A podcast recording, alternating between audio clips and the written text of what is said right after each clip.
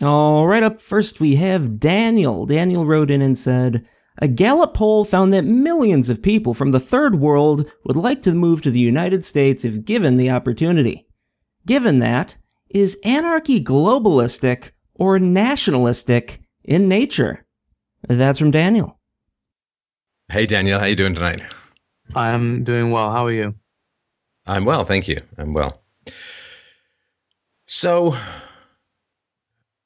Anarchy is neither globalistic nor nationalistic. Anarchy is philosophical. Anarchy is the recognition that the moral laws, what I call universally preferable behavior, the non initiation of force and keeping your promises and so on, that they are universals and therefore apply across the world, across the universe, uh, and through time.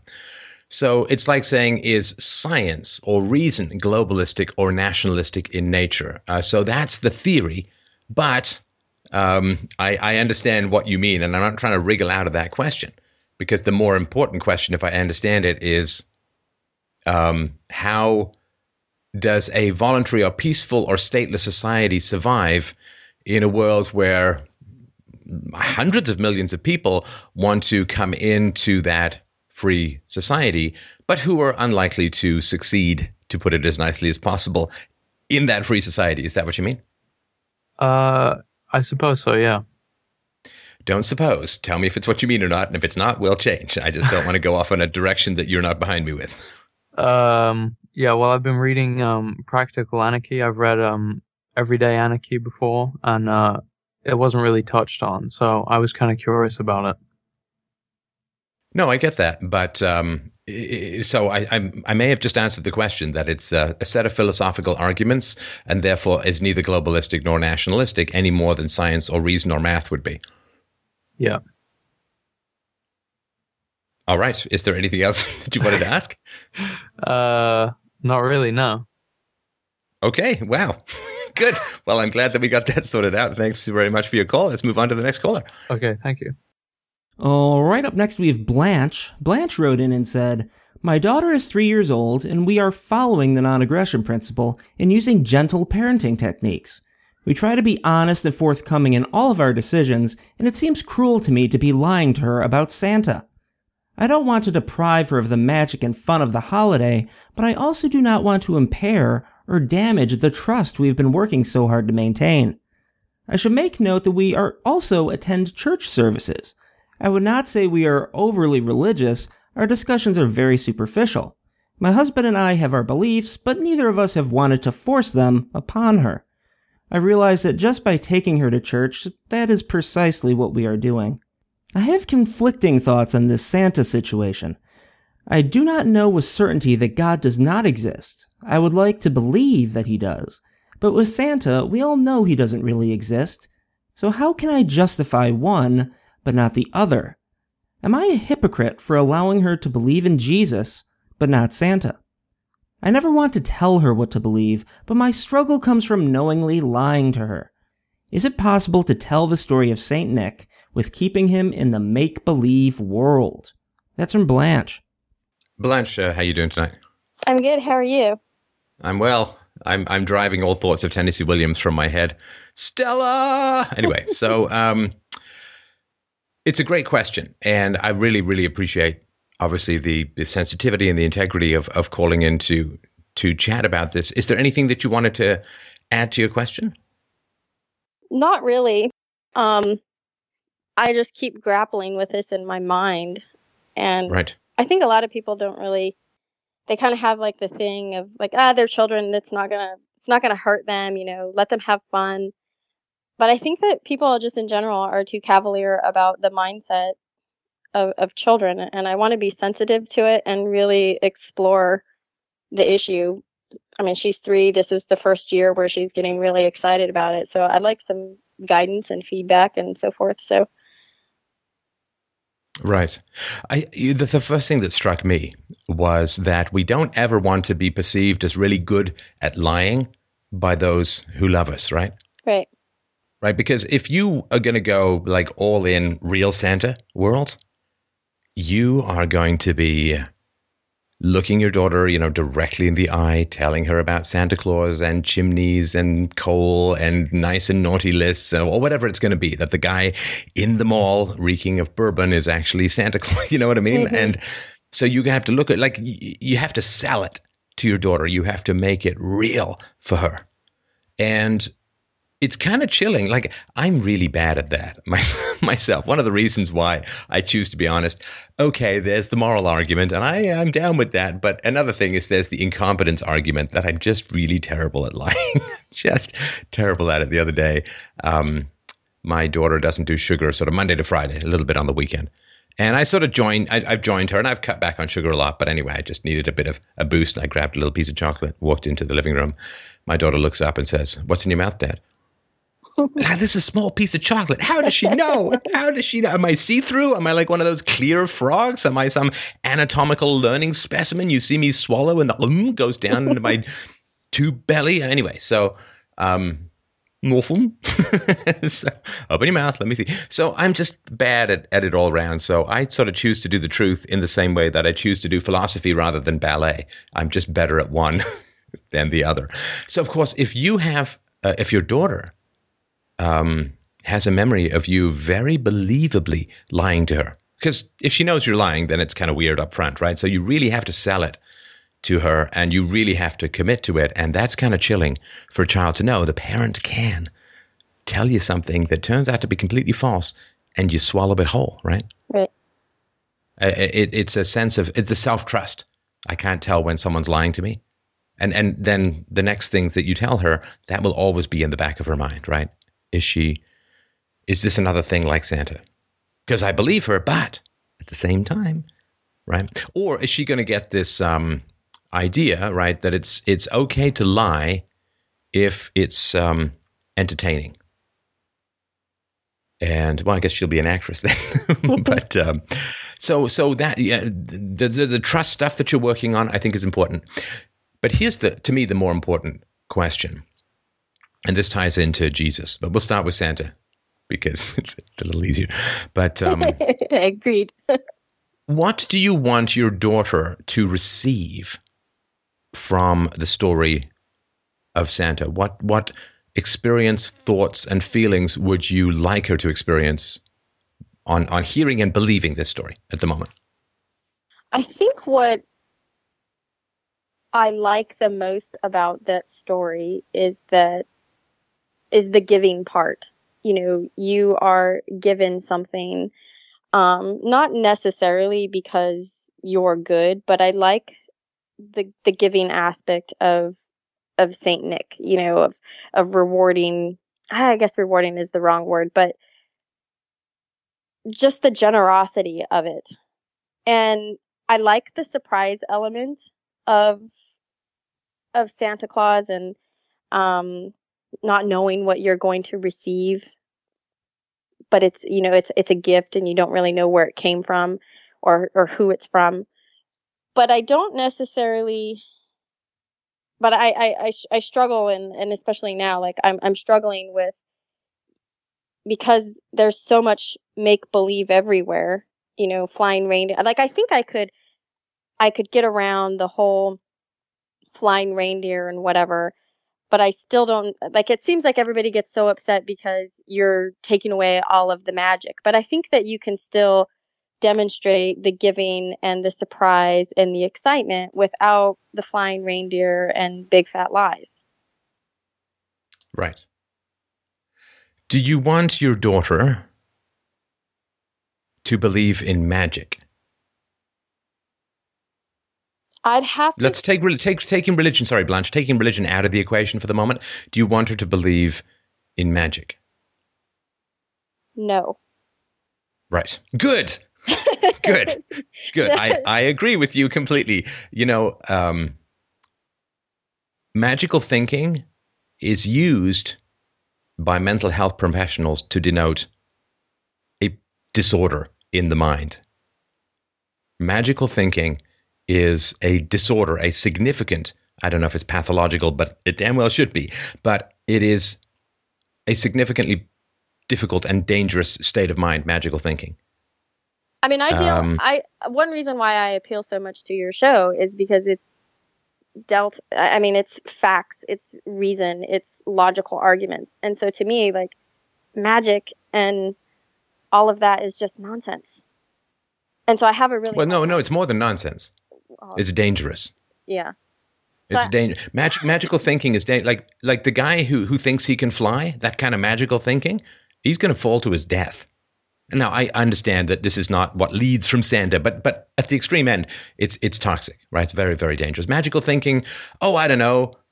This group will assimilate perfectly, right? This magical. The welfare state's going to help the poor, and affirmative action is not racist. Like magical thinking. The gov- this this next government program is going to work. My taxes are going to good use. There's no way these services could be provided in the absence of taxation. The government is there to serve and help me. We can we can regime change in, in the Middle East and it's going to go fantastically and like all all ethnicities are the same fundamental like this magical thinking is really pathological in the West.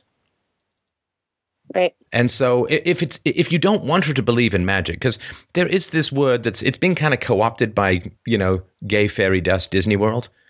Magic for children. It's magical. It's like I don't feel the magic, believe in the magic. And all that means is give us money. What, what, what does magic mean except surrender your reason to other people's benefit? That, that's all. I mean, we understand with the state, oh, magical, uh, the next government program is going to work. Well, that's because they want your money, they want power over you. And so they will tell you to believe in magic. And why does Disney tell you to believe in magic? Because they want you to buy their Blu-rays, right? They want you to buy their movies. They want you to go to Disney World where it's magic and, and so on. It's like, no, it's not magic. It's fireworks. it's specific. It's specifically not magic because if you try to not use reason and evidence in the production and and uh, um, uh, display of fireworks, uh, you're going to end up with a rocket in your eyeball. So. Um, so th- this could, magic is designed suspend your judgment, suspend your rationality. It's like th- th- there's nobody who wants to do you good who tells you to do that, right? Right. Now, if you want generosity to transmit to your daughter, well, the best way to do that is to be generous yourself to others in her presence, to her in her presence. And children have no problem whatsoever extracting important lessons from what their parents tell them, regardless of whether their parents tell them whether that thing is true or false. I'll give you a tiny example. So when my daughter was young, younger, um, I, I read her the the Hobbit, you know, pretty sanitized version of the Hobbit, and in it, you know, Bilbo is is brave and, and fights monsters. Now, originally, when we played sort of monster games, she would run away, and then at one point, she just turned around and fought me back, you know, and and she's like, well, that's what Bilbo did, right? Now, so she got you know turn and fight mentality uh, even if you're scared, or especially if you're scared, that's when you need the virtue of courage. She got the turn and fight mentality. She never thought that the story was true of The Hobbit, right? And I told her it was a made up story, Right. Right? So children are very adept at extracting meaning from fiction. So you don't need for the story of Santa to be true for your daughter to get the moral of the message.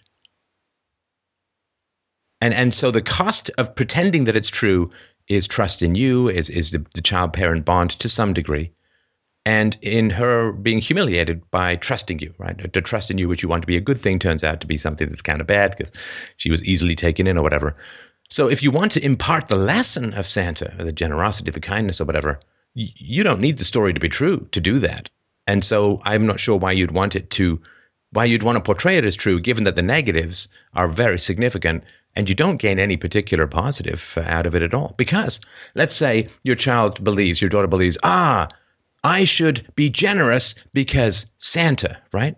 And then she finds out Santa is a lie. The great danger, of course, Blanche, is that she then thinks that generosity is also a lie. Does that make sense? Right. My inclination is to is to not encourage a belief in Santa. That's that's my gut feeling. But that's like going against the grain. you know, like people find out, oh, you know, you you're not encouraging the belief of Santa and you're like, you know, an awful parent. But Well, hang on, hang on, hang on. What does it mean to, to encourage a belief in Santa? You, you, you don't want to encourage a belief or a disbelief in anything, right? Right, I mean, right. my, my daughter heard, you know, we talked about Santa, uh, and um, it's a it's a great lesson, you know. Okay, um, how many people are in the world? We can look that up. You know, okay, how many houses do they live in? Uh, how many places around the world? And and you know, could you fly uh, in one night to all and go down the chimney? And and and could you eat you know four four billion cookies in one night and drink four billion glasses? Of, like you understand it? It's just it's just a it's a play piece for critical thinking, Right. And and so I don't want to encourage belief or disbelief, right? I mean, that's that's that's having your daughter place her faith in in authority, right? That the, oh, I have to wait to see if my parents are going to tell me whether it's right or wrong or true or false. Yeah? right. It's a great exercise in critical thinking to look at the story of Santa, right?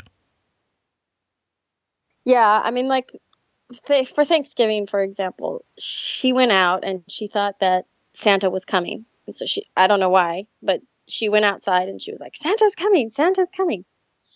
And so I took that as an opportunity to ask her, well, why, why do you think Santa's coming? And she was just, she just kind of looked at me and I was like, you, you know, for one, it, it, it's thank, it's Thanksgiving, you know? and uh, she, Oh, but hang on, why why did she think?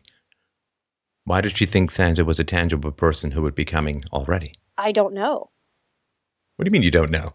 Well, I mean, I'm sorry to be, but what do you mean? You're the parent. What do you mean you don't know? through I'm just through our ex- uh, exposure through books or through um Mm, No, no, no, no.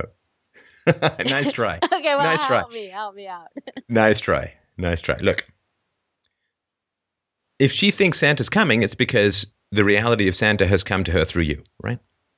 Or you haven't monitored what she's been exposed to to the point where very false ideas can take root in her as if they're true without your permission or explanation, right? So you've got, it's your job to know what's going into your child's mind, just as it is your job to know what's going into her body, right? right right like for food and, and drink and so on. So so my question to you is why did she think Santa was a real person who would arrive? Now you didn't give her that idea. Where did it come from? well I mean I've been guilty of reading her books and Oh no. No, no, no. reading her books is not the problem. I don't think reading her books is ever a bad thing. But so I- let's I mean, try I- that one again. like I haven't specifically I mean I haven't had any conversations with her about about Santa being real I haven't So who gave her the idea that he was a real person who would come? I don't know Well, that's important, isn't it? How is your daughter being exposed to people who are telling her things that are false without your knowledge? Is it at a daycare? Is it with relatives? No, I mean we live. It, it's my husband and I. We live in a state where we have no family, and we have a very very small network of friends. And I know none of them have talked to her about Santa. So it is literally Did she get it from television, movies? we've I mean, it has to it has to be there for some reason, right? Somehow she got this idea. We've watched it. I mean, we've watched like just in the last couple days. Um, I mean, she's watched like Frosty the Snowman, but she hasn't watched like a bunch of Santa stuff. Is she psychic? Can she can she get things in her mind with nobody putting them in? I mean, that's a remarkable thing, right? Somehow she got the idea that Santa was a person who would come to your house. A real thing. How did she get that idea? It's not like I'm not saying it's a disaster that she has the idea. I just think it's kind of important for you as a parent to know Well, I mean, it what's clearly getting had into to. your kid's mind. it clearly had to have come through us and something that we've exposed her to or i mean like the other day uh, just I'll, I'll give you this as an example last I'm night sorry to interrupt, but uh, it's, your husband's not around. Could you ask him if he knows how she got the idea?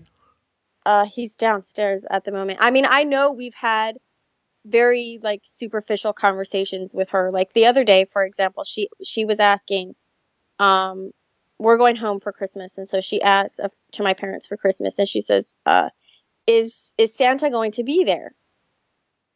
And i i i i mean i, I didn't even know what to say. I i i was just like why, why do you think santa is going to be there? And she says well he visits everybody. And so then she started asking about milk and she was just like, "Oh, are we going to have milk for him?" And I'm like I, that. This is why I, I sent this question in because I had she's starting to ask all these questions and I don't know what to say. and How does she know all the specifics of the story? uh, she gets very little TV time, so it has to be through books and you know I have she read herself as yet? no. I mean I'm reading the books to her. Are you reading her books about Santa and saying it's real or pretending it's real? I mean, it's got to be coming from No, somewhere, right? a- These specific things, right? There's a Santa comes to book that we read, and it talks about how he comes and visits all the kids in Virginia. All right. And in that book, Blanche, does it have milk and cookies? Yeah, Okay. So this isn't that hard to figure out where she got it from, then, right? right.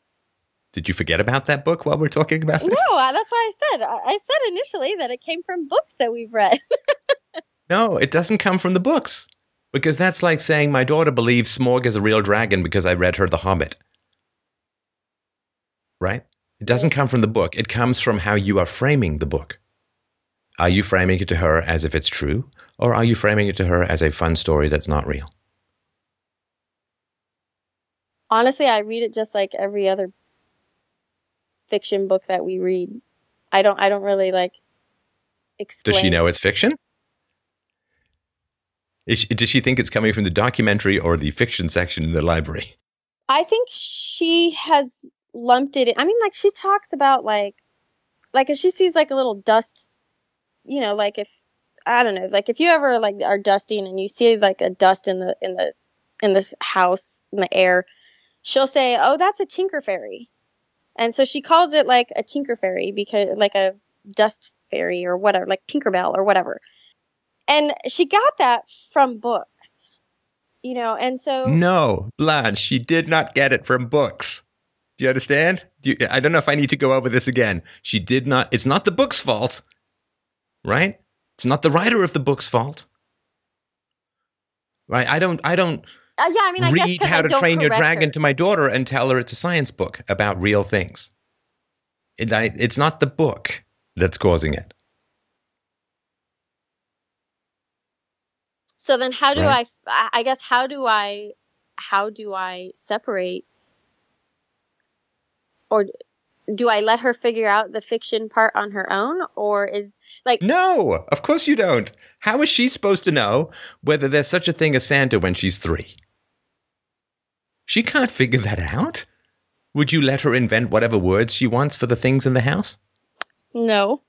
No, you tell her this is the word for chair and table and mommy's red cheeks at the moment. Like you, you, you, you would tell her, you would tell her these things, right? You don't let her figure out fire on her own, right? Or stairs without help. right? Yeah. So if you are reading a story that is made up, uh, and fundamentally that's impossible, right? Then you tell her it's a made up story. That doesn't make it any less fun. Of course, she's no problem. Something doesn't lose its power with us just because it's fictional. And if we need it to be true in order to have it have power, it's because we don't believe whatever the moral is enough to transmit it without it without pretending something's true. Right? I mean, if she's going to watch How to Train Your Dragon, she needs to be able to differentiate that from a nature documentary, right? Yes. And would you help her with that? She doesn't know. How could she? Right. So it's how you communicate what is real and what is not real. And this is a challenge for you because of your religiosity, which I think I can help you with, but I just really wanted to be clear about that, that you're holding off on what is real or not real because you're not afraid about questions about Santa. Blanche, you know you're afraid, and you mentioned this, you're afraid about questions about Jesus.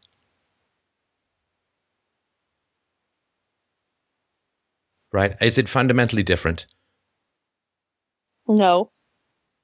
To walk on water or to go down chimneys around the house or to turn water into wine or to create an infinite buffet for people who've come to hear you speak or to talk to a burning bush and be taken up to the rooftop of the world by the devil and offered temptations and to drive demons into pigs and to heal the sick with a touch. And like you understand that if you give her the mechanics of figuring out what's real from what's not real your concern is not santa but god right Yeah, I mean these this is something that I struggle with like even when I'm sitting there in church. I just am kind of like I'm not quite sure I believe this. yeah, you know, like the story of Noah. I mean, I sit there and I like I I think about that and I'm like that's just as impossible as you know, flying reindeer. I mean, but I like the I like the I guess some of the lessons and the motivational and like the personal growth aspect of religion and God, but I don't necessarily believe all of the biblical stories and and all of that. I mean, I I feel like I need to believe and I want to believe in a higher power because I feel like I, I just feel like there's a greater purpose, you know. But all of this other stuff i feel really i mean i feel really weird even talking to her about about church you know i'll hear her repeat something that you know um i can't remember what the phrase was the other day but it was just like god's way is the right way or something like that and she repeated it and i know that that's where she picked it up in class because they give you like this little printout of what they learned and i don't know it just kind of bugged me um so I, I don't know. I mean, I, I I have I have issues with with all of it. Right, right, right. It's very difficult. I assume this is a Sunday school or Bible study class. Um, she just goes to like a like yeah, like a Sunday school class. It's like forty five minutes or something like that. You know, and, and I I think they're Ooh, I can hear the minimization tone in your voice already. Well, I, I don't, I don't know, I don't know. I mean, to be quite frankly, I, I don't know exactly what they're doing in there. Um, Why don't you sit in?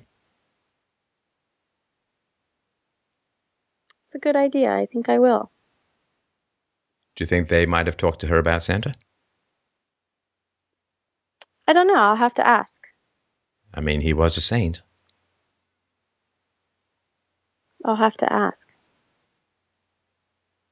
Yeah, I mean, if if you're ambivalent about religious epistemology or or God, I don't know that turning your child over to religious education without sitting in yourself so that you know what to talk about uh, or, or what they talk about. I don't think that's particularly wise because you're giving other people very uh, fundamental input into your daughter's personality and worldview, and she's being molded, right? I mean, she's three five or six, the personality becomes a lot more fixed. But at this time, she's kind of potter's clay in a lot of ways. Mm-hmm. And giving religious instruction that's unvetted to your daughter, because she is going to assume that you believe everything they're telling her in Sunday school. Of course she is, because why would you put her in a class with ideas that you didn't believe, right? Right right? I'm not I'm not sending my daughter to Nazi school. Oh, we might have a show title anyway. but uh, but right, that they could be teaching her about hell and sin and original sin and punishment and damnation and and I don't know. I mean, probably not, but maybe they are. Right? You don't know what they're putting across, and you must guard your daughter's mind, particularly in the formative years, and be sure that you know exactly what is influencing her and how and why. but you don't want to because of some reason that we don't know yet, right? I mean, when I'm saying it, it makes perfect sense, right? Mm-hmm. So. I was very nervous about this call. Good. it would be no. It would be no. It would have have. It would have no value if you weren't right.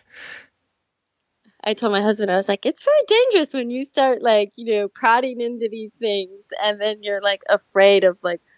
Don't worry, Blanche. I have a great solution for you. Don't worry. I just I need I need to figure out your level of self knowledge before I back up the truck of reason into the solution parking spot, right? right? So why are you handing over your daughter to be instructed in religion when you're ambivalent and you don't know what they're teaching her?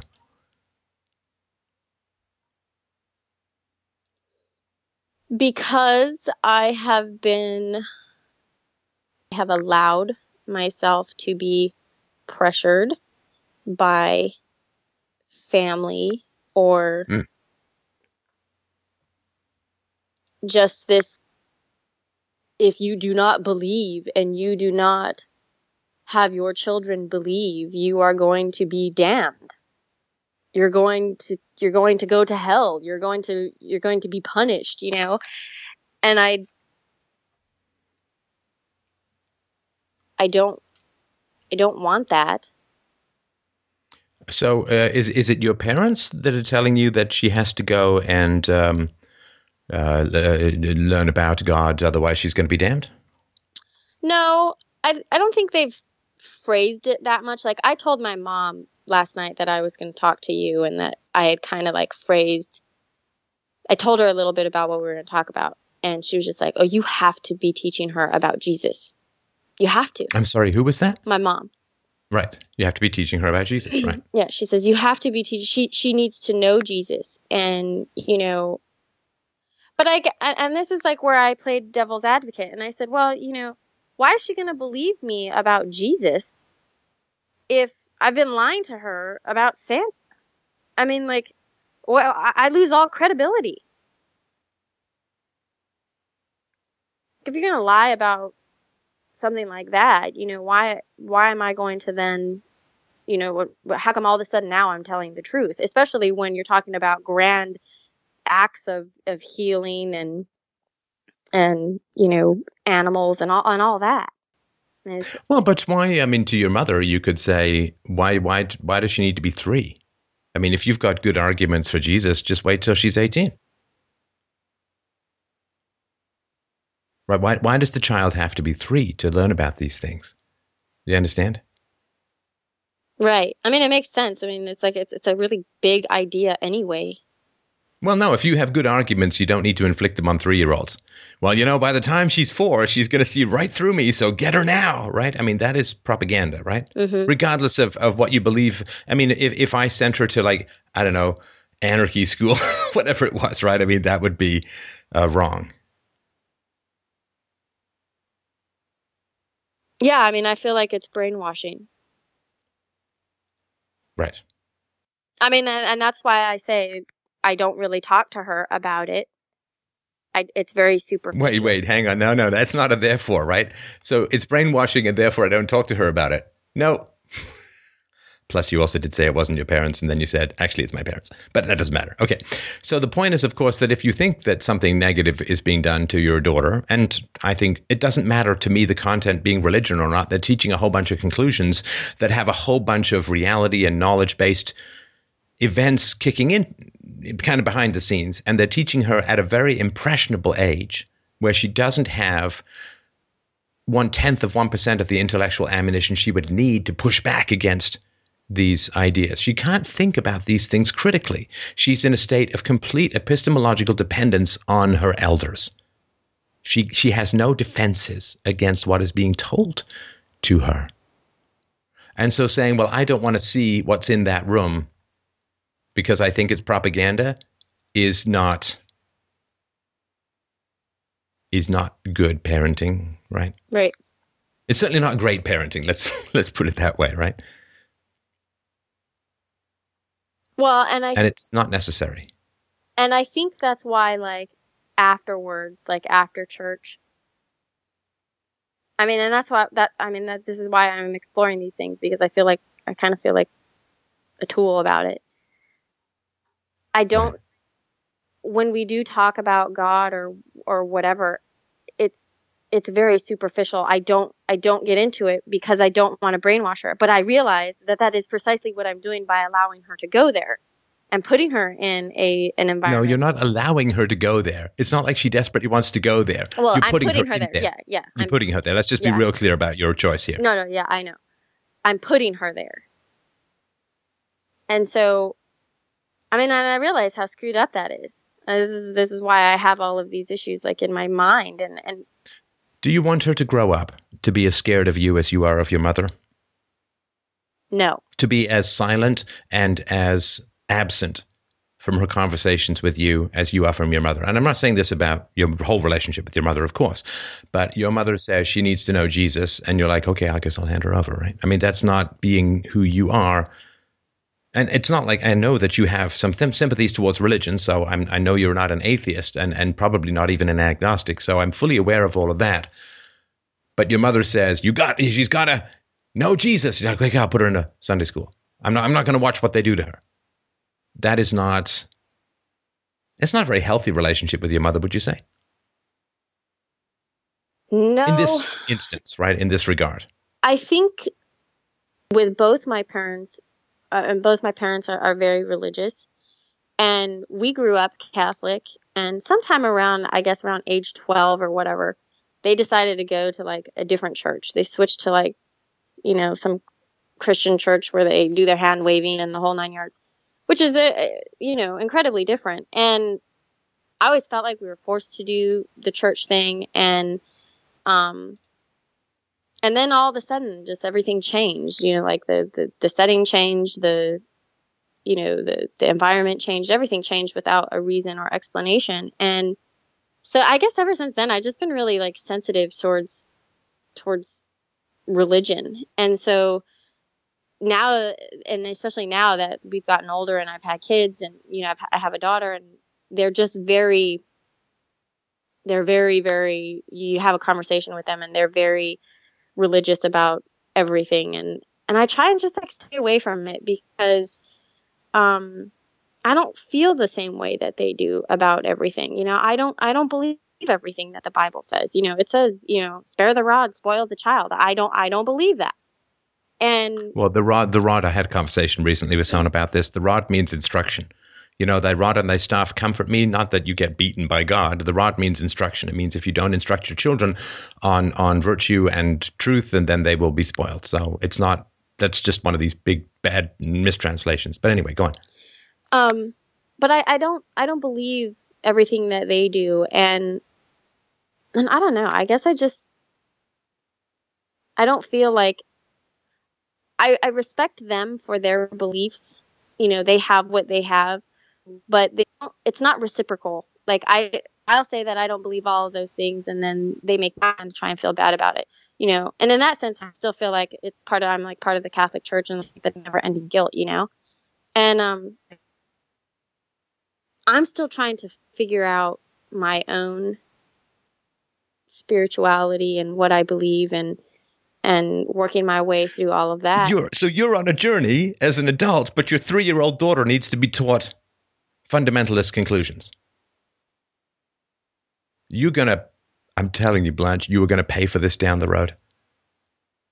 I'm, I'm, I'm trying to help you have a good, positive, happy relationship with your daughter down the road. You're gonna pay for this down the road because she's gonna get indoctrinated into these fundamentalist religious beliefs and you're on a journey and you're like well why wasn't i allowed to be on a journey and what are you going to say why was i taught all these conclusions that you don't even believe right. why am i being infected with sin and guilt and hell which you don't even really believe in why did you hand me over to these people to tell me all this stuff was true when you don't even think it's true you know they do become teenagers and teenagers are very smart and there's one thing there's two things that teenagers do trying to get laid and sniff out hypocrisy Actually, I think for girls it's the other way around. But still, sniffing out hypocrisy is very high on the list. And Which is particularly precisely the sniffing out- reason why I called was precisely the reason why I reached out to you because I'm worried about being a hypocrite. So Right. You are a hypocrite in this Yeah. area. And it's, you know, listen, I say this without condemnation. It's just an identification, right? Oh yeah. I mean Because you are handing your daughter over at the age of three to be instructed in a belief system you don't accept because you're scared of your mom. So my question is I guess my other question is while I'm on my journey I mean I'll, I'll be honest you know I don't I put her in that setting because I don't really. Yes, I, I like I I've taken consideration of, of my parents and my family and and what people have, you know, gotten to my head about about needing to teach her all those things. But you know, for I mean, we just started going to church. I would I'd say I don't know last two and a half months or so, and um, so she hasn't been in there very long but it's one of those things that I forgot what my my point is, but I don't remember where I was going with this. Oh, okay. Well, I don't think it's journey, where you were going. I think it's what you were avoiding. But okay, go on. No, like on my journey. Okay, like if I if I'm on my journey and I'm want to explore that, what do I do with her during the services time? That that like, do I just go to services by myself, or do I just you know, leave my husband and my daughter home and then like he catches up on his spiritual I mean, like I think my my husband could do without church. So do I just go and work on my own journey and let them be on their own or like I, I guess that's kind of what I'm thinking probably needs to occur. You know, Blanche, when people tell me that they're working on their own journey, what I hear, rightly or wrongly, but what I hear is I don't want to take a stand because I'm going to get in trouble. I, I need to compromise, right? I don't necessarily believe, but my mom wants me to go and she wants my daughter to go. So I'm going to call it a journey rather than not wanting to get in trouble with mommy. It's not a journey. There's things that you fully understand are not possible and not true miracles by definition are impossible, right? We, we all understand that, right? So you're not on a journey as far as that goes. Now, as far as the higher purpose and stuff like that goes, I understand all of that, and that's something we can talk about. But you're not on a journey with regards to what your daughter is being taught in this school, right? Right.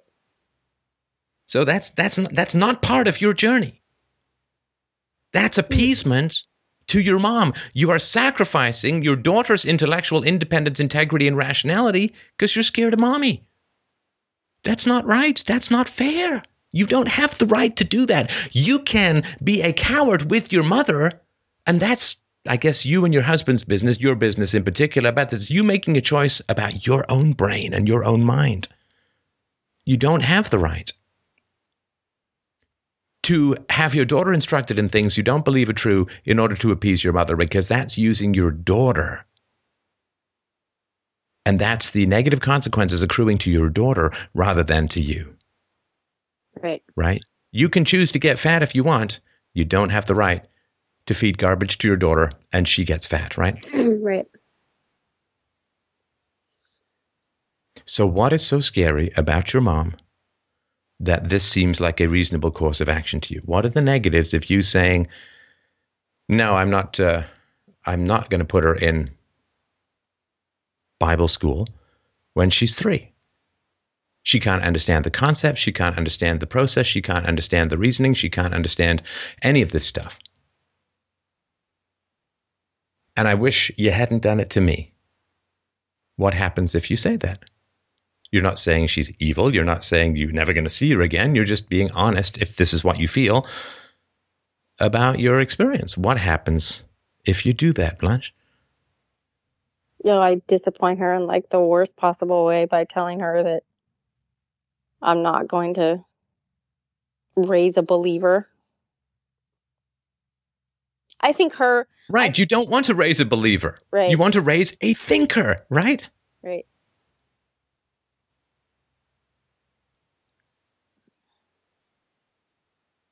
So, what happens if your mother is disappointed? She's just disappointed.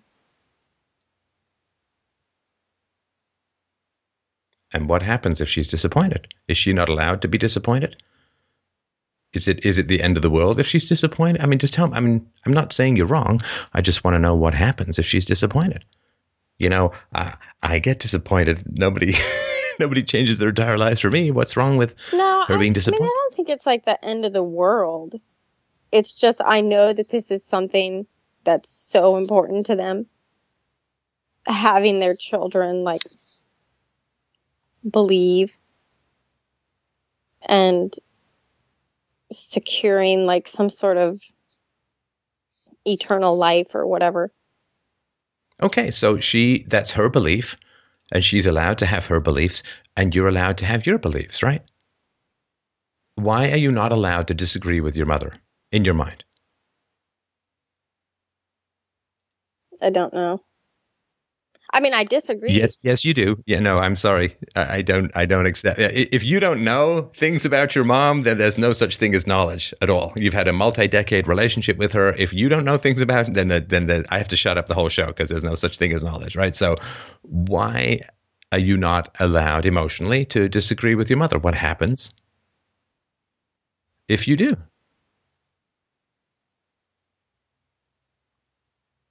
I just I I fail her. You fail her. Okay. So you thinking for yourself is a failure in the eyes of your mother.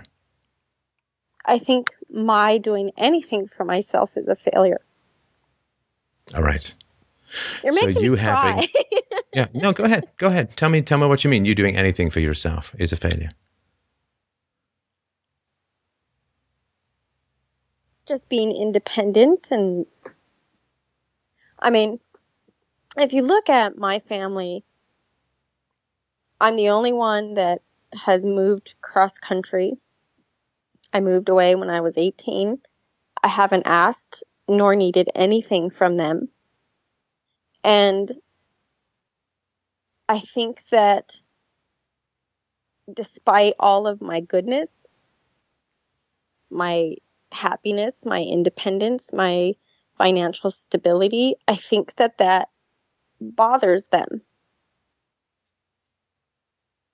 No matter what I do, it's not, it doesn't please them. So to do something to say that I don't believe and that I'm not raising my child to believe. I don't want to brainwash her. I do not want to indoctrinate her. I don't. Your daughter. Yes. And Yeah. I realize that that's what I'm doing. Well, it's what you're permitting. You're not doing it directly. Yeah. I mean, you're outsourcing that, right? Yeah, and it's like the worst possible way because I don't even follow up with her.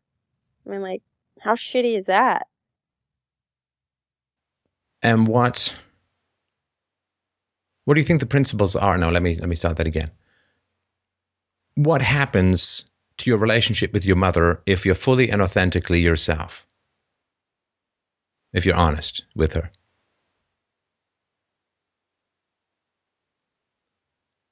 It is. I don't know because I don't really feel like I have ever been completely honest. I think that it is. We just don't talk about anything. It's just superficial. It's not real.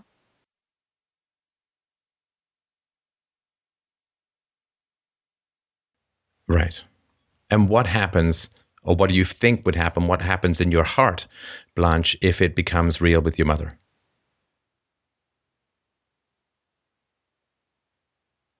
Then it just hurts.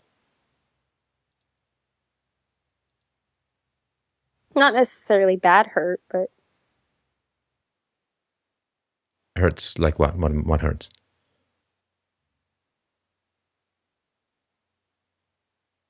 I think if it gets real, it gets like it's easy to be away from family now because you know they live all the way across the country and we live on the east coast and I think it's it's like they're your family and they're there but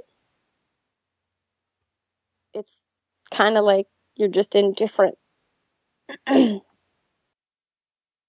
I think it I don't know. Maybe you love harder, you hurt harder, I don't know.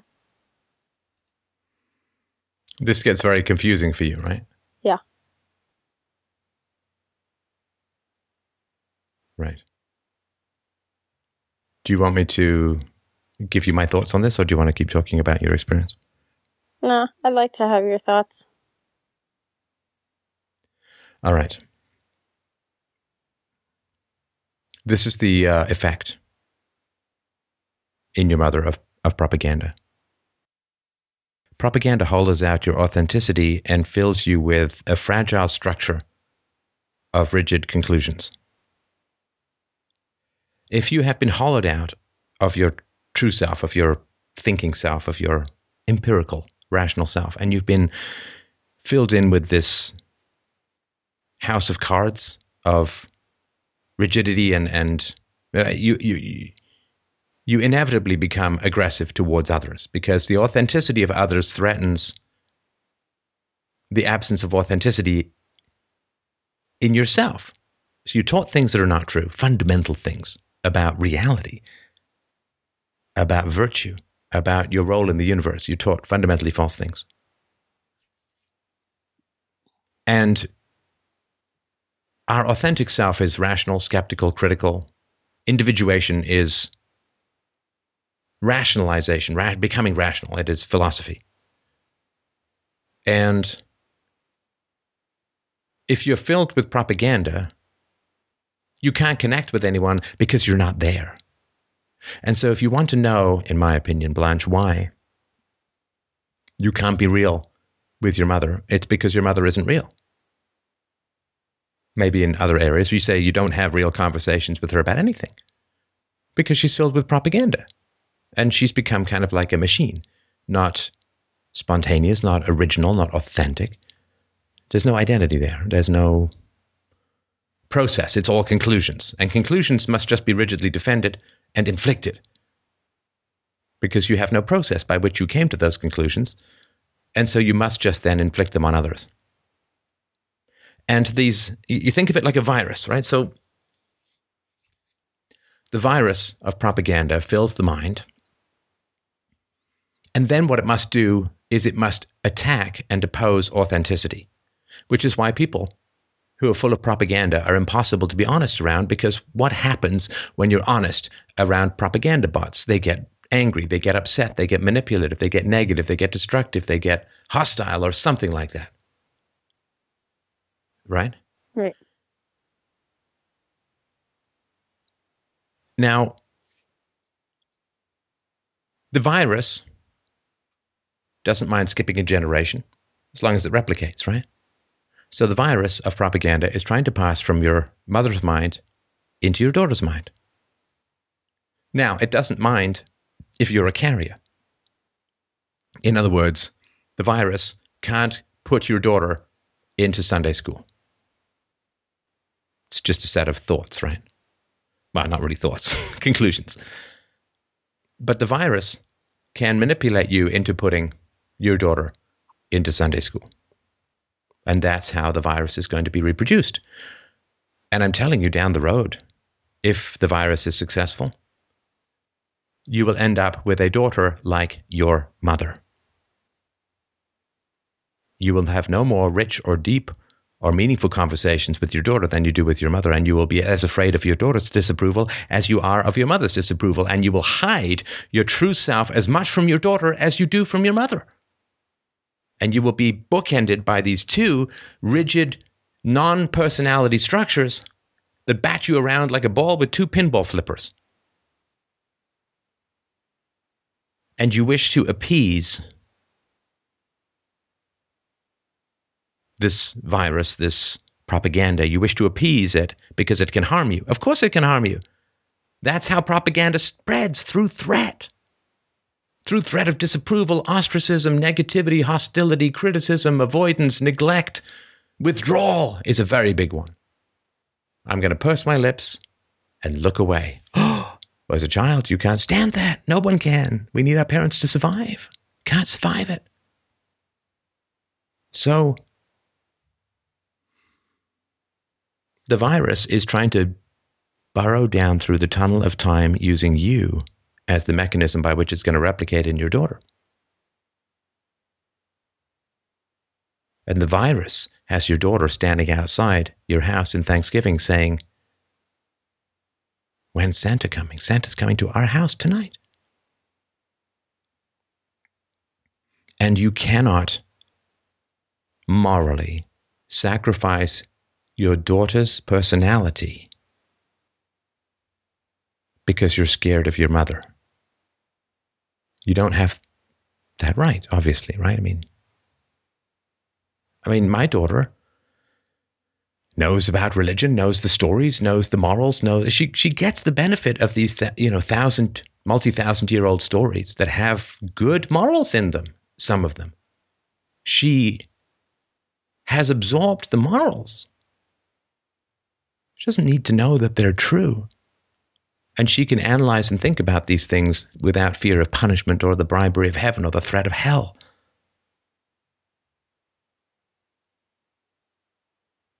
If you're programmed, you're not moral any more than a robot is moral or not moral.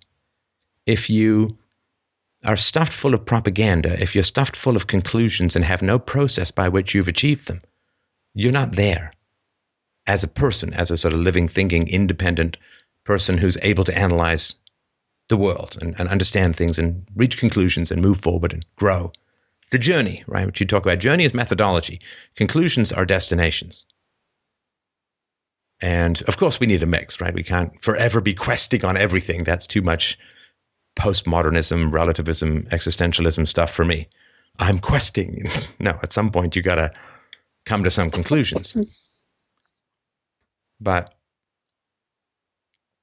you can't use your daughter as a human shield against your mother's disapproval. Come on. That's that's not right. That's not right. You know that, right? Yeah. Well, I think I know it's all not right, which is precisely why I called in. you know, I think I. What is your what is your what is your, what does your husband think? Um.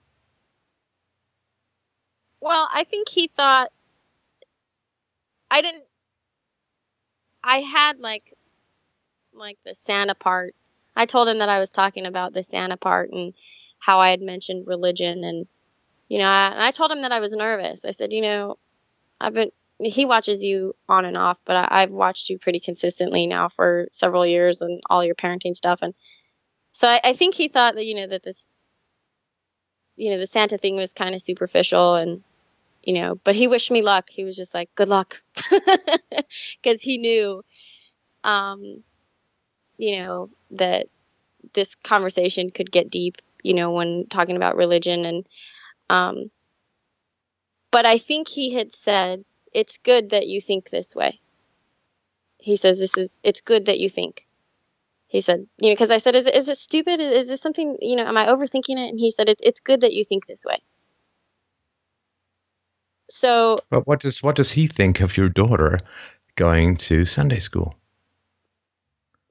I don't think he particularly cares for it. and what has he said about that? He hasn't said much. Um, you know, like I said, we've we've been going. Is for- he religious? no. You said you think your husband could do without the church, right? Yeah, I think he could do without it. Yeah. So is he scared of you, like you're scared of your mother? Why is he not standing up for his daughter?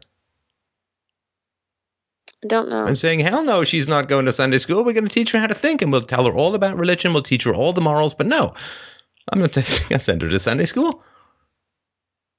I don't, I don't know. Yes, you do. I'm sorry. If you don't know your husband, there's no such thing. Why is he not saying no? Which is another way of saying, why are you talking to me? And I'm glad you are, and I'm thrilled that we're having the conversation. But I'd much rather your husband be talking about this stuff than me. So the question is, why is he not standing up for what he believes? Doesn't mean he gets his way, you understand, but to have the conversation. I don't know. I, he'd have to answer that question. You know the answer to that question. What happens? No, what happens if he says to you, no, she's not going, then you he puts you in a conflict course with your mother, right? It's not that complicated, right? I think to an extent there's that, but I think it is more of a if we actually talk about it, we actually have to draw a line in the sand and say which he's fine with. Is it a big problem with his family if your daughter doesn't go to Sunday school? Uh, he doesn't have any family, living family. Oh, so it's not any problem for him, Right. right? Okay, so it's the problem for you. He doesn't want to put you on a collision course with your mother. Or force me to. Nobody to- said force. No, but no, I guess that's the Nobody said guess no. Don't escalate word. that language. No, don't it's the- escalate that language. it's the wrong. It's the wrong word. But I know, but it's not an accident that you chose that word. As soon as a woman says force, the, the white knight comes it comes out and says, "Well, no, he should never do wait, that because force." Me right? finish. By by saying we're not going to church. But if if if they say if he says I'm not going to church and No, no, we're not talking about him. we're not talking about whether he goes to church. What were we talking about? why he hasn't stood up for himself or for for For our your daughter. for our daughter yeah He can choose to go to church if he wants, even if he doesn't believe. The hymns are lovely. People have asked me for a Christmas album. They just might get one. but but he can go to church. You you're adults. You can have a beer. Your daughter can't have a beer. I think it's I think part of it is Why is he not saying with regards to your daughter? No, she shouldn't be going to Sunday school. because he's afraid I'm going to agree with him Why would he be scared of that? Because I what's wrong? What's what's wrong with your daughter? What, what in his mind? What's wrong with your daughter not going to Sunday school? What's the problem? because then I know it because then it like then we all have to admit that we think it's all a bunch of hogwash and we're not quite ready to admit that yet. What's the we part there? Because I think Is that is is he? Is he? I mean, what, what negative consequences accrue to him in admitting that he thinks it's hogwash? He doesn't have a family that's going to get upset. He said they're not alive. I don't think that he I don't I don't I don't think that there are any negative consequences for him. Okay, so let's stop talking about we are going to face negative consequences. Only you. And he's protecting you from those negative consequences. He's white knighting you. He's sacrificing. No, yeah, awe, but awe is great. You know, if if, if, if there's a, a, a bull Yeah. charging at you and he grabs a red flag and draws it away, good for him. Fantastic. White knighting by sacrificing a three year old Yeah. is not heroic. Right, right. So you chose a man who's in this particular context as absent from you as you are from your mother.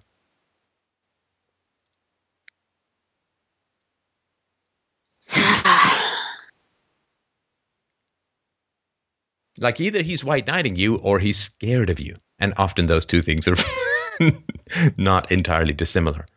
But why is your husband willing to go along with this Sunday school plan when he faces no negative consequences? And he's aware of some negative consequences, I'm sure, if he, you know, if his daughter goes to Sunday school at some point. At some point, you understand, she's going to go to her father and say, Dad, what do you think of Jesus?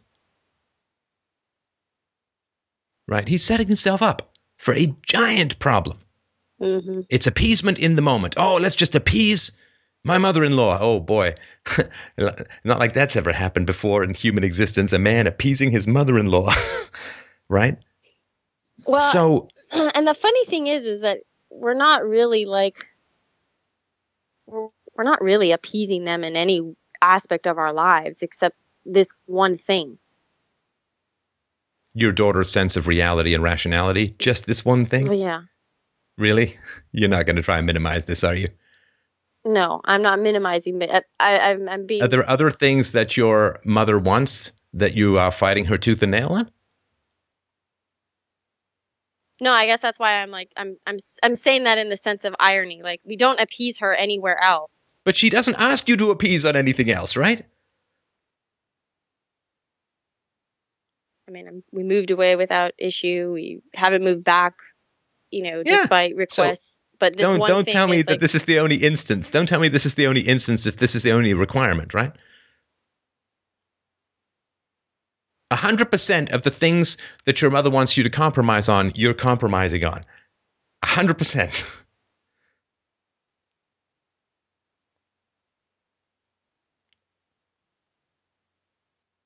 Right? I'm compromising. I'm compromising like Compromising a nice way of saying sacrificing your daughters in Yeah, I mean it's ridiculous. So no, it's, it's not ridiculous. If it was ridiculous, I we wouldn't be having this lengthy a conversation, right?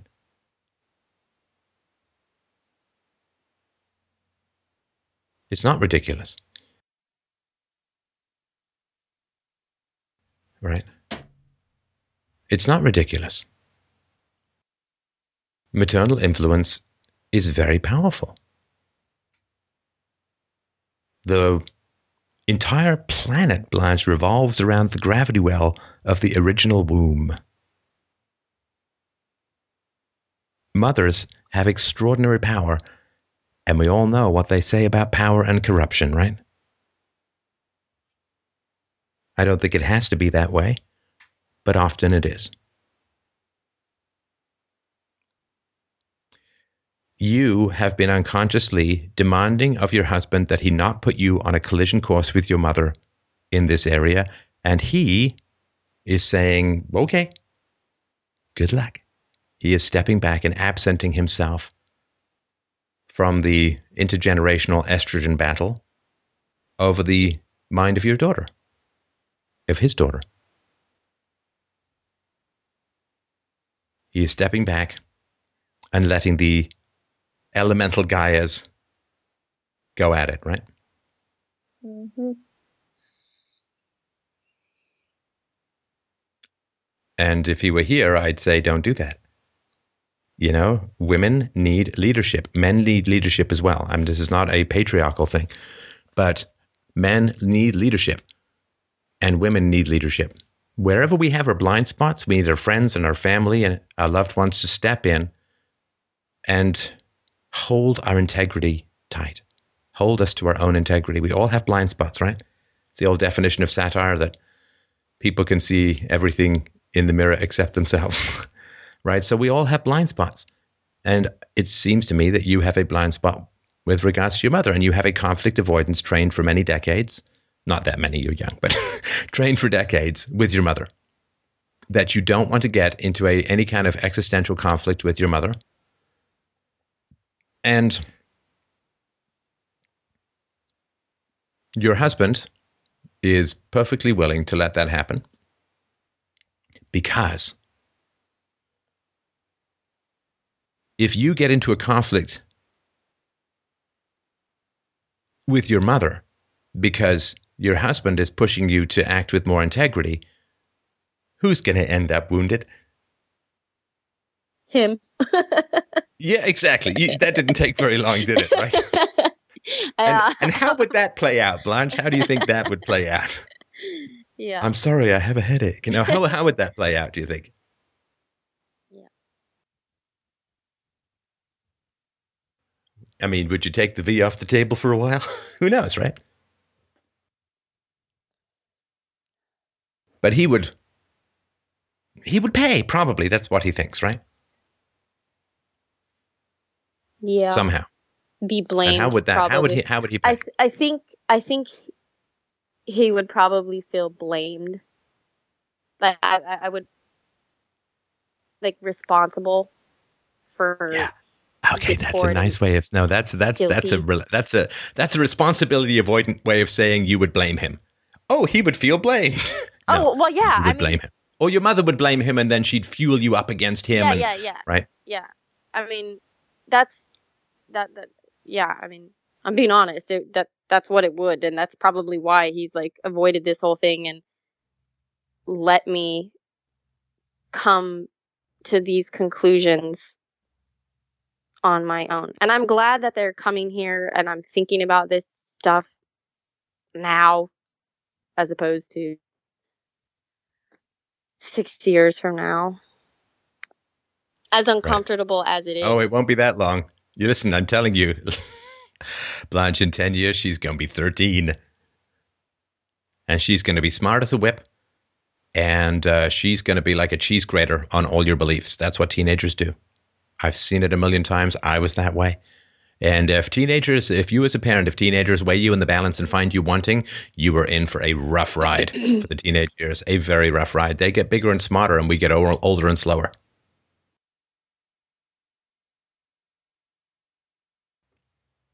Well, I think I knew all this kind of going into it, which is why I was like, I'm so nervous. I'm so nervous about the show. But I, I you know, I was, I was talking to my boss and I was telling him, and he was just like, you know, that this isn't really anything to do with Santa. He's like, it's got everything. Can I tell you what I would? Uh, can I tell you what I would say if I were your husband? What? Are you ready? sure. I would say this, Blanche. So you and your mom fight, fight, fight, fight, fight, fight, fight, fight, fight. Combat, baby! Get it all out of the open. And I'd be sitting there saying, Oh, so you want my daughter to go to Sunday school? Do you know your daughter doesn't believe very much of that, and I believe even less. So, no, we're not going to put her into Sunday school because I don't want to teach her things that I'm doubtful about as if they're true, because that's just going to have a giant FU intergenerational conflict that's going to be even worse than the one you're about to have with your daughter, Granny, right? And you'd sit them down and say, okay, well, let's have it out. But let's, we're not, what we're not going to do is put my daughter into Sunday school to appease the bigotry of an old woman. Right? And that's not going to happen. Now, let's have that conversation. You can get upset, you get angry, and whatever it is. But it is. Uh, I mean, we're not doing it with it her. would be. It would no. We we have this fight in the open. We don't use a goddamn three year old as a human pawn and sacrificial animal for an old woman. Sorry. She's only three, and it's our job as parents to defend her mind, to defend her integrity, her capacity for thought and reason and empiricism and identity and selfhood. So if we got to have a fight, we're going to have a fight. But what we're not going to do is sacrifice my daughter at the age of three to something I don't get behind intellectually.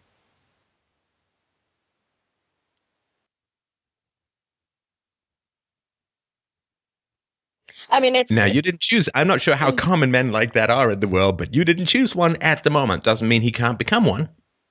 And I hope he'll listen to this and maybe he'll call in. I don't know. I would love to chat with him, but no, he needs to stop serving you. Or at least stop serving your fear and start serving your greatness. Your mom might get upset with you. You're not three anymore. You're 33. And the fact that you at 33 are talking about this when your daughter's three is probably not an accident. Probably something happened when you were three. These things have echoes that roll through the generations and through the unconscious. But, um, so you have a fight with your mom. So what? Have you never fought with your mom? no, we fight about her education already. I your mean, daughter's education? yeah, we're we're Go on. we're planning on homeschooling, and um, you know, my mom was an educator, and so I mean, just full on indoctrination. You know, the I mean that that's what she did, and so when she hears that I don't want, we don't want to put our daughter in that system. Which I realize again the hypocrisy of I don't want to put my child in public education or but I'm gonna throw her in Sunday school. Like I realize the hypocrisy of it. Like I, I'm aware of it. Um, but with regard to her education, I have felt easier. I, I've felt easier def- defending m- myself and our decisions and and our position. I, I haven't really struggled with that nearly as much as I But have. that's in the future. Right?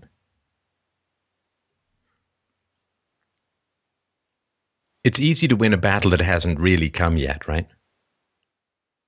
And every surrender makes the next surrender easier. So if you surrender on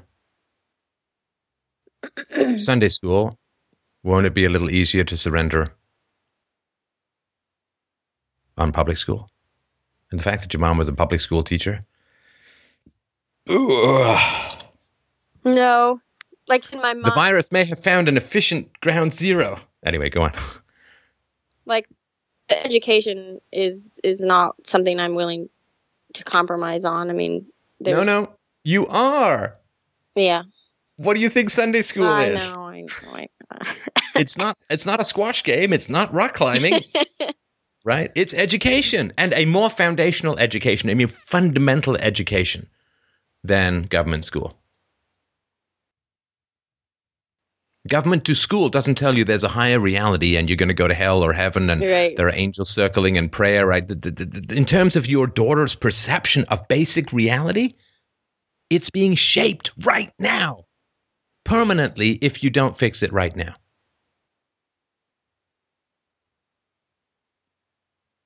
so how do I fix it? Well, how honest do you want to be? you laugh.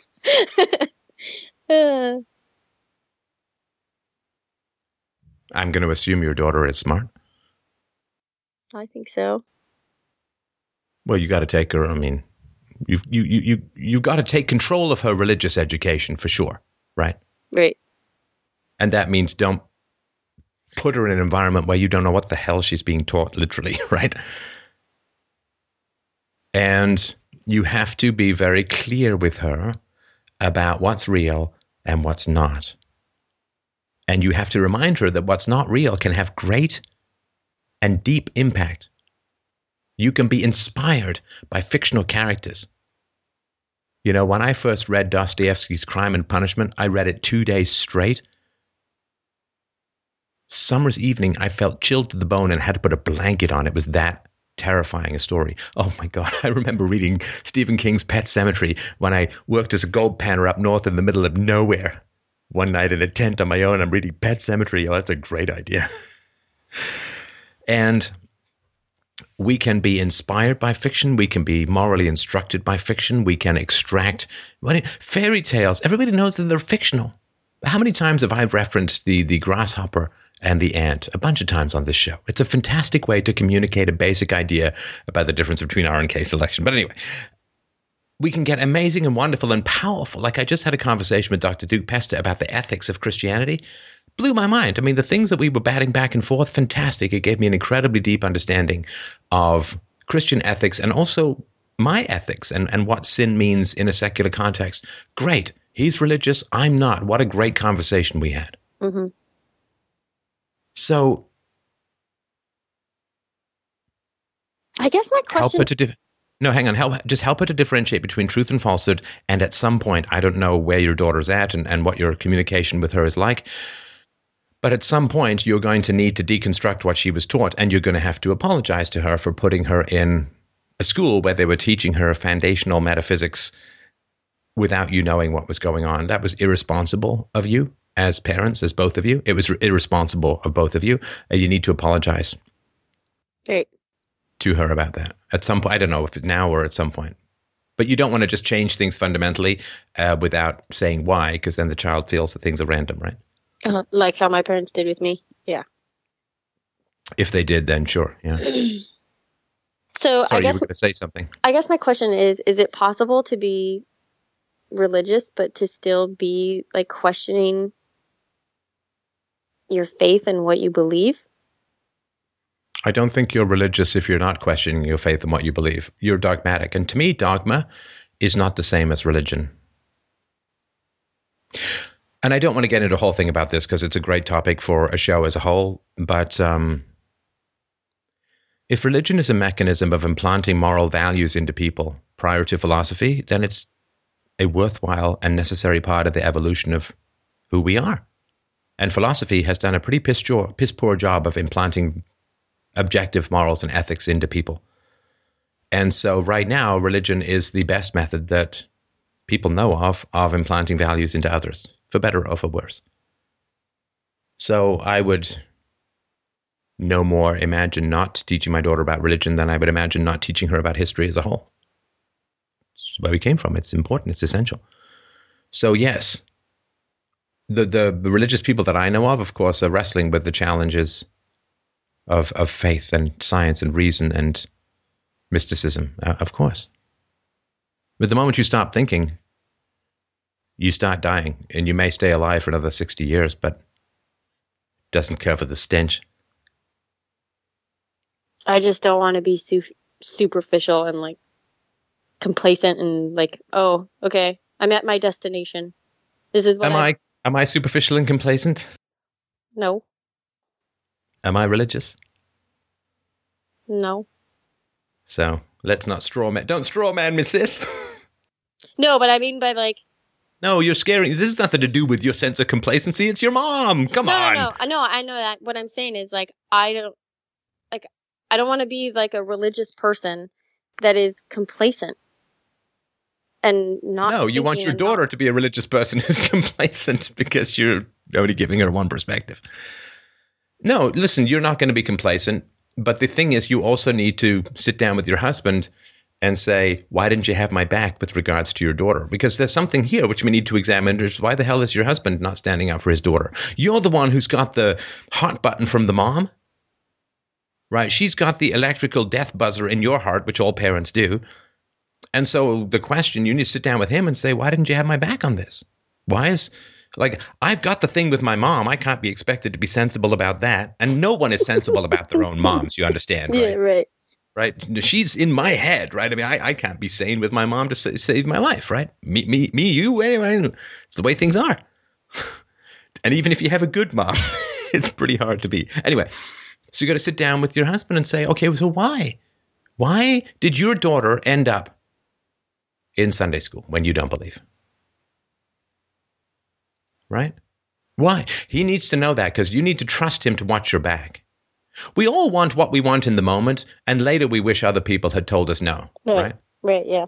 Of course, right? I wish I wish someone had you know sit there with emphysema. I wish I wish my friends had slapped every cigarette out of my hand, right?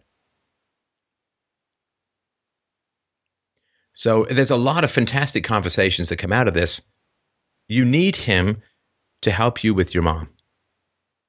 You really need him. You need his strength, you need his masculinity, you need his leadership to help you with your mom.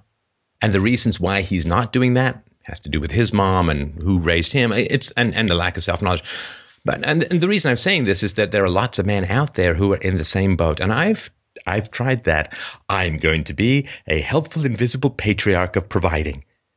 And I'm not going to interfere or cause my my girlfriend or my wife to be upset at any like we all i mean everyone's that's sort of how we're programmed right? And it's kind of what society demands and you know that the the male is there as a utility resource for everyone and tries to interfere with it as little as possible and so on. It doesn't work. It doesn't work. You need him to be your rock. I mean he needs you to be his rock. I'm sure there are areas where he's blind as a bat as well. But you need to be able to trust him. And in this area you both failed he has less excuse for failing because it's not his mom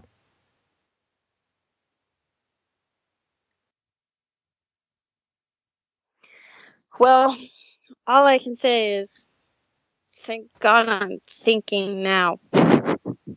Good. And and and great call. I mean, how was it for you? I mean, I hope I'm not coming across negative or anything. I'm I deeply sympathize with these situations. No, I I think it's great, but I mean it's it's like I said. Like I was crafting the message in the email, right? And like I'm just gonna be honest, I was crafting the message, and I was like, I can just keep this about Santa. Yeah, good luck. I, and I was just gonna keep it about Santa, right? And gentle parenting and trust issues, and just gonna keep it at that. And then you'll notice that the, it was the second paragraph, and I said, as I should, I should mention.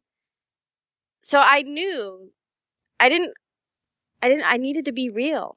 I even struggled being real in the freaking email. Like I almost like didn't submit the second part of the question because I was afraid of having the conversation. But I did it because I know deep down that what I'm doing, it doesn't feel right to me. And I Right. just needed to have somebody help me through that to see it. Right. And, and I want to listen to it again and, you know, our conversation again and sit down, have my husband listen to it and we can talk about it. And, but I think I know that it's wrong and what I'm doing is wrong. That's why I don't talk to her. I, I mean, we come back from school, uh, from church, and I don't talk to her about it because because I know you that- don't want to know. because I don't want to know because I, You don't want to know. You don't want to know because then what's going to happen is you're going to feel bad about it, yeah, and that's and then you're going to have to. She's going to say, "Well, what do you think, mommy?" And and then what? Do you lie? I mean, it's a mess, right? Yeah. So I think I know all of these things, but I had to get to a point, and it's been years and years in the making of trying to get here. I mean, I, I think I've been watching your show for uh, many years now, and you've changed me and my helped change me and my outlook and my thinking and my brain and every day I I feel like all the synapses are go- are going off and I just I feel more awake and I think I just needed the conversation to help me come to terms with what I already know but i'm too afraid to allow myself to express. Right. No, and and this is advanced philosophy, right? I mean, this is why it's a, a real pleasure. I mean, I, I enjoy talking to everyone on the show, but it's a different kind of pleasure when people have been listening for a while and we don't have to go over the 101s. So, no, it's uh, it's great. Uh, and um, it's uh, you know, I'm I'm half talking to you, half talking to your daughter through you, right? Oh, you, you right? So, um, no, I think it's uh, it's great what you're doing, and religion has great power, uh, and religion has um, a great defense against destruction, which secularism has been una- unable to reproduce. And um, there's a reason why the social justice warriors infected the Democrats and not the Republicans, because the Republicans had God. And it obviously was enough to keep them immune, at least from that kind of attack. And they don't choose by accident. And uh, if I have to choose between Christianity and Islam, it's not that tough a choice for me. I always thought the choice was between religion and reason, but it may not be. It may be a choice between communism and Christianity, uh, at least as to where we are at the moment. And uh, I will choose Christianity over either communism or Islam for obvious reasons. So, um, yeah, good for you. Good for you for bringing this stuff up. And uh, I appreciate the openness of the call. Yes, yes, thank you. Well, I'll talk to my husband and see if he wants to call in and Yeah, yeah. let me know. Let me know how it goes. Uh, either way, right? All right, thanks so much. I appreciate All it. right. Thanks, Blanche. Uh-huh. Great call. Thank you.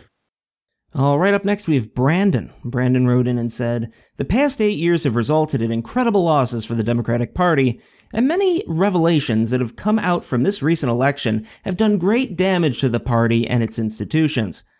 After hearing about the internal strife going on in the GOP from the mainstream media for years upon years, are we likely to see a similar upset within the Democratic Party?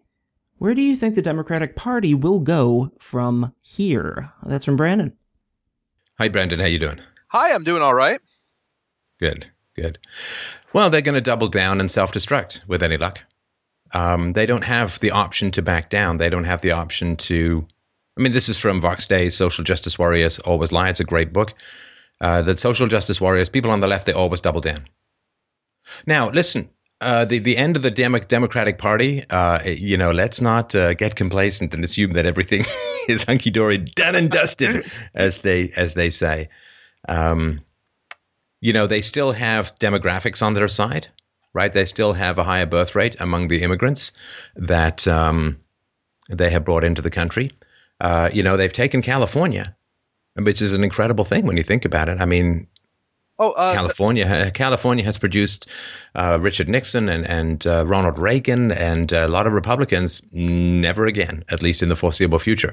So they've taken the uh, the left coast, so to speak, and uh, they've taken a lot of the major cities, and uh, they still have the media, and they right. So it depends what happens in Trump's first term. I mean, if he's going to do this deportation, if he's going to fix anchor baby stuff, if he's going to restrict immigration, if he's going to do all of that kind of stuff, then um, then we can start to tentatively raise our happy hats of cheer. But um, right now, uh, it is still, you know, they're, they're a dying beast, but a dying beast is still is still dangerous, and uh, we don't know if it's going to recover as much yet. On on the plus side, they did re- elect Nancy Pelosi as the head Dem in uh, in Congress, and that's just Man, that's hey, you led us to staggering defeats. Do you want to be in charge again? sure. Why not? I- yeah, and it's it's amazing. Uh, I, I I couldn't believe it. Uh, just because I think uh, I know I looked at some numbers that uh, suggested that you know Barack Obama has the largest number of seats lost of any uh, oh yeah, any he's a leader complete ever. disaster. For yeah, a, total uh, complete disaster for the party. I mean, even uh, Richard Nixon I think was in the number two now, and he's lost somewhere. I think it's north of 950 seats over the Yeah. eight years that he's been in power. I mean, it's uh, yeah, the affirmative action candidate uh, didn't work out. And, you know, it's funny how the, the party of government workers doesn't have any clue when to fire someone. Of course they don't. how could they, right? Uh, no, and uh, well, I, I think uh, you know one of one of the other uh, issues related related to this that I kind of wanted to bring up was um I think it's uh, interesting to look at some of the uh, different uh, identity politics trends that are coming up. You know, like you said, you mentioned uh, Vox Day's book, uh, SJWs Always Lie. I happened to finish that book. I think uh, it was two weeks ago. I think it was right before I asked this question, and I got to the part about uh, you know SJWs always double down. And I think that is exactly what we've seen uh, post-election, uh, especially with the uh, the Trump uh, protests, uh, all the de- denial that goes on, and we've seen them just keep going with the same failed strategies that kind of got them to to this point to lose the election, and I think begin to lose ground in other areas. But like you mentioned, I don't really want to, you know, raise a cup to victory yet because I think there's still a lot of work to do. But I think it's also an exciting time, uh, you know, to be involved in this process because I think the 2018 midterm elections will be um, something to follow very closely. And I think it really depends on how these first year, two years of a Trump presidency really looks and how that's going to mold um, these 2018 elections. Well, and Obama is going to go down as probably, I don't know, it, it depends how you measure it, but uh, completely disastrous. And, and he, he's completely blind to this, right? So he did a press conference in Greece um, just a week after the last election saying, Yeah, people think I did a pretty good job as president. it's like, no, if people are thinking, they get. They know. So he says that the US is indisputably better off because of him. And uh, I don't know if it's because he can't count or doesn't recognize that there's a little thing called debt. But uh, yeah, I mean, 9.99 trillion at the end of fiscal year 2008 to almost 20 trillion at the end of 2016. I mean, 219 years from 1789 to 2008 to get to nine to get to 10 trillion dollars, and then eight years to get to 20. Um, he's he's got the worst economic growth of any president since Herbert Hoover right? Which is sort of post-war and uh, boom and and depression and all this kind of crap, right?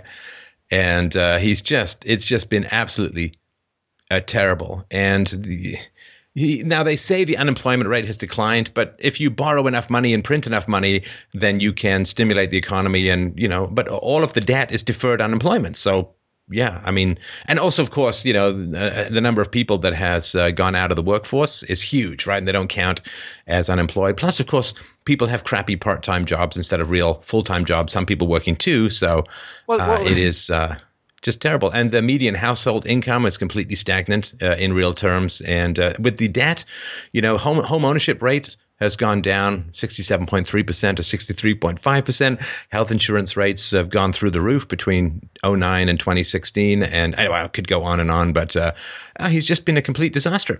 Food stamps, people going from 32 million to 43.6 million, an increase of 11.6 million in, in food stamp consumption. I mean, it's uh, uh, he's a complete disaster, and that disaster, and not to mention what hell has gone on in terms of foreign policy, uh, and uh, so yeah, I mean he's a complete disaster, and, and people get that instinctively. But the media couldn't allow him to fail. Right, first half black president can't be allowed to fail. So anyway, Uh, yeah, I know. It's uh, you know, my my favorite um, statistic with jobs has to be that uh, you know, you slash one full time job down into two part time jobs, and you've basically you know doubled the number of job creation in America, y- despite everyone else. Yeah, I mean, it's I think it's so obvious, uh, and I think that um, people in the U.S. uh, It's, just easy to see how uh, just economically uh, worse off uh, everyone in the country is. And I think that's again that's part of the reason why uh, you saw a Trump victory was just the amount of um, economic insecurity that you're seeing, uh, especially amongst you know Midwest. Rust Belt, um, amongst you know these working class whites in particular, which is probably the reason that I thought it was so amusing to see Democrats and just double down like we knew they would, like we knew they would on uh well they're they're assuming policies. that but they're assuming that demographics will take over and they'll be back you know lickety split but I, you know more concerned for me about the economy is the festering state of race relations pushed to a new low by the great instigator and race baiter and divider barack obama and the media i Oh, mean it's- the it's amazing they've that- just gone completely nuts yeah, it, it's amazing that um, you know, I mean, what what did they say when he get when he got elected in 2008 that he would uh, you know, I mean, I that's all I ever heard was that he would be a like new direction for healer. relations in America. Yeah, a healer, a healer. That Yeah. and you know, Now, he has no interest in healing race relations. He has only interest in causing racial disruption, uh, racial animosity uh, uh, from blacks towards whites. That's that's all. He's just like bellows with his uh, eloquence and with his money, uh, just continuing to uh, to to to drive a wedge between blacks and whites, to to rouse up uh, black resentment and black rage. Uh, and boy, it is going to take a long time for that fire to even begin to cool. Right. And and that's something that I, you know, I would so much rather that everything ends, you know, in a sort of uh, peaceful political process, as opposed to what we see in these other, uh, you know, ethnic nationalist uh, conflicts that we see go on. You know, the last thing that I would want to see is what happened in the Balkans, you know, here in the U.S. or you know any any conflict like that. We've seen what happens, looking historically, and it is not pretty. Right. So no, I, I I think that if the Trump administration does half of what they claim to do, and particularly in the realm of deportations and immigration control, then there's a possibility of a return to some kind of rationality and normalcy in American politics. But um, you know, the left never sleeps. They're they're plotting, they're planning. You know, they're they're trying this uh, recount uh, crap and Oh, and yeah. all of this. And oh yeah, I mean, this is. I mean, they.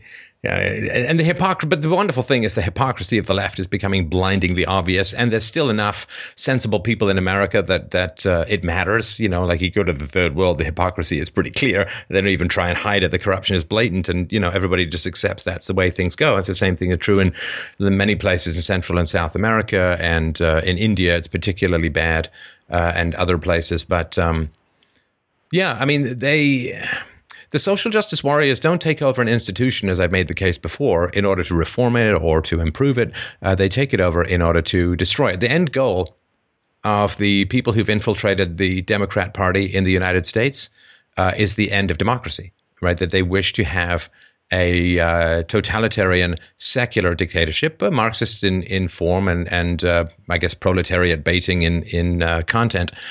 And this is why they ally themselves with um, with the Muslims so much because both have as their enemies ideologically Christianity, right? The Marxists hate the Christians and the Muslims hate the Christians. And so they ally themselves to destroy Christianity, which is um, one of the bulwarks against totalitarianism in the West. And uh, I will have to hold that guilt as having done some stuff to undermine uh, Christianity. Uh, and I still can't become a Christian. Uh, I, I until anything directly happens to me. God, come on down and give me a sign. Um, hopefully on video, but. Um, uh, but I do have, uh, and I don't uh, feel happy about the degree to which I scorned Christianity and did what I uh, did in the past to weaken Christianity. And uh, I hope that people are, you know, have accepted my apology and uh, are accepting the respect and and visibility that I give to Christians on this show. And um, that the, the goal is is not to elevate the Democratic Party, but to use the Democratic Party as a kind of bomb against the Republic. Um, and uh, you know, like uh, the, the the guy who was the kamikaze in uh, in the Pacific in the Japanese uh, Air Force uh, in, towards the end of the Second World War, his goal wasn't to land. His goal was to use the plane, destroy the plane, and hopefully take out his enemy.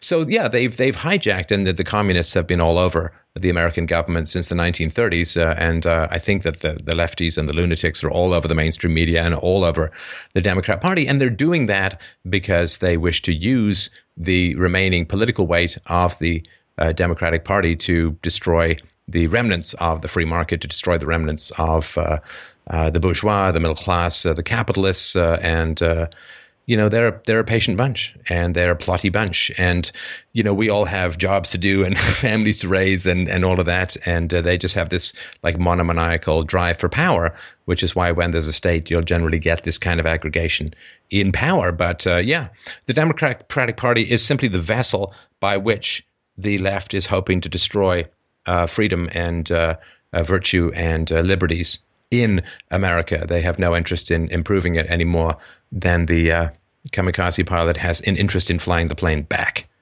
Yeah, I mean, look, look, they're defending Castro, for God's sakes. They attack Trump and defend Castro. That tells you everything you need to know about Justin Trudeau.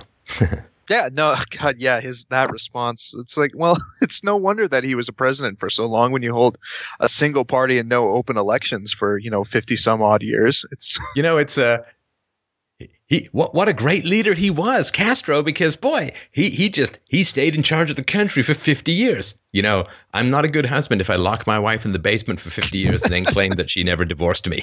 you know, God almighty. Ah well, turns out that uh, being a drama teacher and a skateboarder not that great for international politics.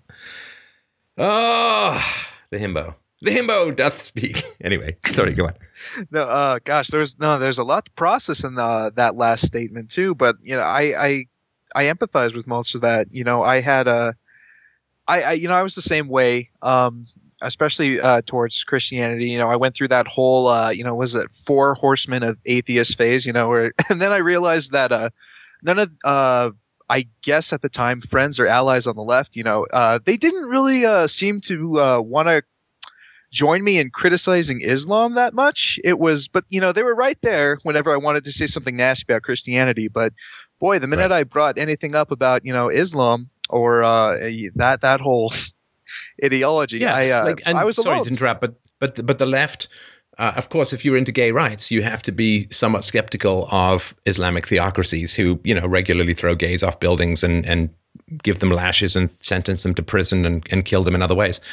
But the left, of course, doesn't care about homosexuals. They care that homosexuality allows them to troll Christians, right? That, that, that they don't care about the gays any more than they care about the women. They care about the fact that women, single women, vote for the left, right? So they'll work to break up families so that single women will vote for the left so that they can get the kind of dictatorship that they want by expanding leftist control over the but they don't care about uh, the minorities they don't care about i mean if they cared about minorities i mean look at how blacks were treated in the islamic slave trade tens of millions castrated and murdered by the Islamic slave trade. And I don't know that there's a lot of apology tours from the the heads of the Islamic countries. So they, they don't care about any of that stuff. They care about it as a weapon by which to trawl the Christians. And if you want to understand the left, just say, what is going, what can they use to troll Christians? Well, they'll use those things, but they don't care about them uh, at all as, as issues. They simply care about them as weapons against the monolith of Christianity that stands between them and the ring of power they so desperately want.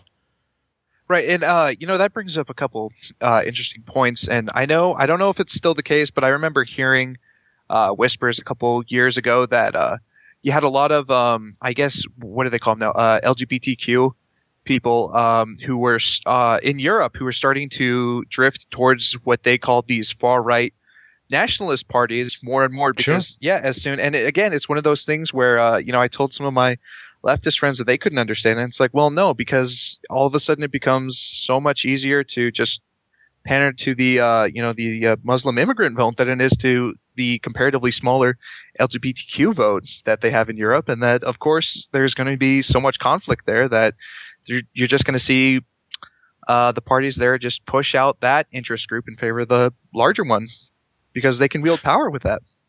Right, right. And of course, what they don't understand is that uh, the groups they ally themselves with will probably be their undoing. But you know, they're they're addicts, so they're not smart, right? I mean, they're addicted to power and power lust, and therefore they're not making intelligent decisions. Um, they're simply pursuing their addiction uh, at the expense of all reason and, in fact, long term survivability, even of themselves. I mean, how do you think communists are going to do under Sharia law, people? I mean, come on, come on. You know, I mean, if um, uh, if if the demographics are correct, and and let's say France is a generation or two away from an Islamic majority, well, France has nukes and then what? so, anyway, um, is there anything else you wanted to mention? Um, I'm going to move on to the next caller. Uh, uh, you know, I, I think the, the one thing that I wanted to mention there is, uh, you know, I, I'm starting to see. I saw an article last week that uh, was saying that I think Symone Sanders was her name. She's the she was Bernie Sanders. Um, I think she was Bernie Sanders' campaign manager, and uh, she, you know she came out saying about how they wanted to. Ch- she felt that they they wanted to change Democrat Party leadership towards you know more females, more minorities, and then here again, I saw another article just this evening uh, where again another uh, black woman was coming on saying that they need to have this change in Democrat Party leadership, and I think it, you know if that's the case, then are we just going to start seeing again like the Democrats really just kind of make a push towards uh, eliminating whatever white vote they have left? No, and and good fantastic. I mean, I hope that they pursue those policies and I hope that they triple down on those policies. Not because I have any problem seeing blacks or women in charge. I think that's fine if they're competent. But if they're going to exclude whites from the leadership, then they're excluding a huge talent pool, and by definition, they're going to end up with worse people in charge. Just by definition, like if you ex- if if two thirds of the population is black and you exclude blacks from your leadership, you're going to end up with lower quality applicants. You need to have as wide a talent pool and choose the very best from that talent pool. And a meritocracy is the opposite of this affirmative action. And anybody who's for affirmative action is simply confessing that the people can't compete without government power. So I hope that they triple down on this affirmative action stuff. Um, now, I do have I have had a few thoughts about whether Trump might be affirmative actioning his way out of some sort of uh, media criticism, but I'm going to just assume that the people are competent, and if they're not, then he's going to fire them. But uh, no, I think that if they want to do more affirmative action on the left, mwah, fantastic. Let's get more affirmative action in universities because uh, the more ridiculous and partisan and and hysterical and insane and deranged the universities become, like, hey, Ohio Staters, I bet you all pro-immigrant. Why don't you just go to your safe space to avoid Machete Boy. But um, no, I want more affirmative action uh, in business because that will destroy corrupt businesses and liberate. Um, uh, the resources to to more sensible and rational businesses. I want more affirmative action uh, in universities so that when their funding eventually gets cut, people will mourn it not at all. And I certainly want as much affirmative action as humanly possible. I, I like. I want them to like have one um, I don't know, black lesbian who likes to write likes to write goats. Uh, you know that that, that that's the talent pool I want them to draw from. You know, it could be a, a green-eyed guy uh, who's really into Yeti porn. Like I don't care what they just narrow down that talent pool as much as humanly possible and choose your leaders from that. That is absolutely, uh, completely, and totally wonderful, and that's what they should be pursuing. And the fact that they are doubling down on that is a huge relief for me. If they'd learned their lesson and tried to figure out how to appeal to the mainstream, and they'd widened their talent pool and they'd overturned their existing leaders leadership and they'd really looked into their mirror and figured out where they went wrong, we could be in trouble. But uh, um, I think they've been relying so long on the vicious verbal abuse of the mainstream media and on the cross your fingers, hope for the outbreeding of Republicans in their demographic policies, they've completely forgotten how to think. And uh, so, therefore, this seems like a very good plan to them, and I applaud them and hope that they quadruple down on that.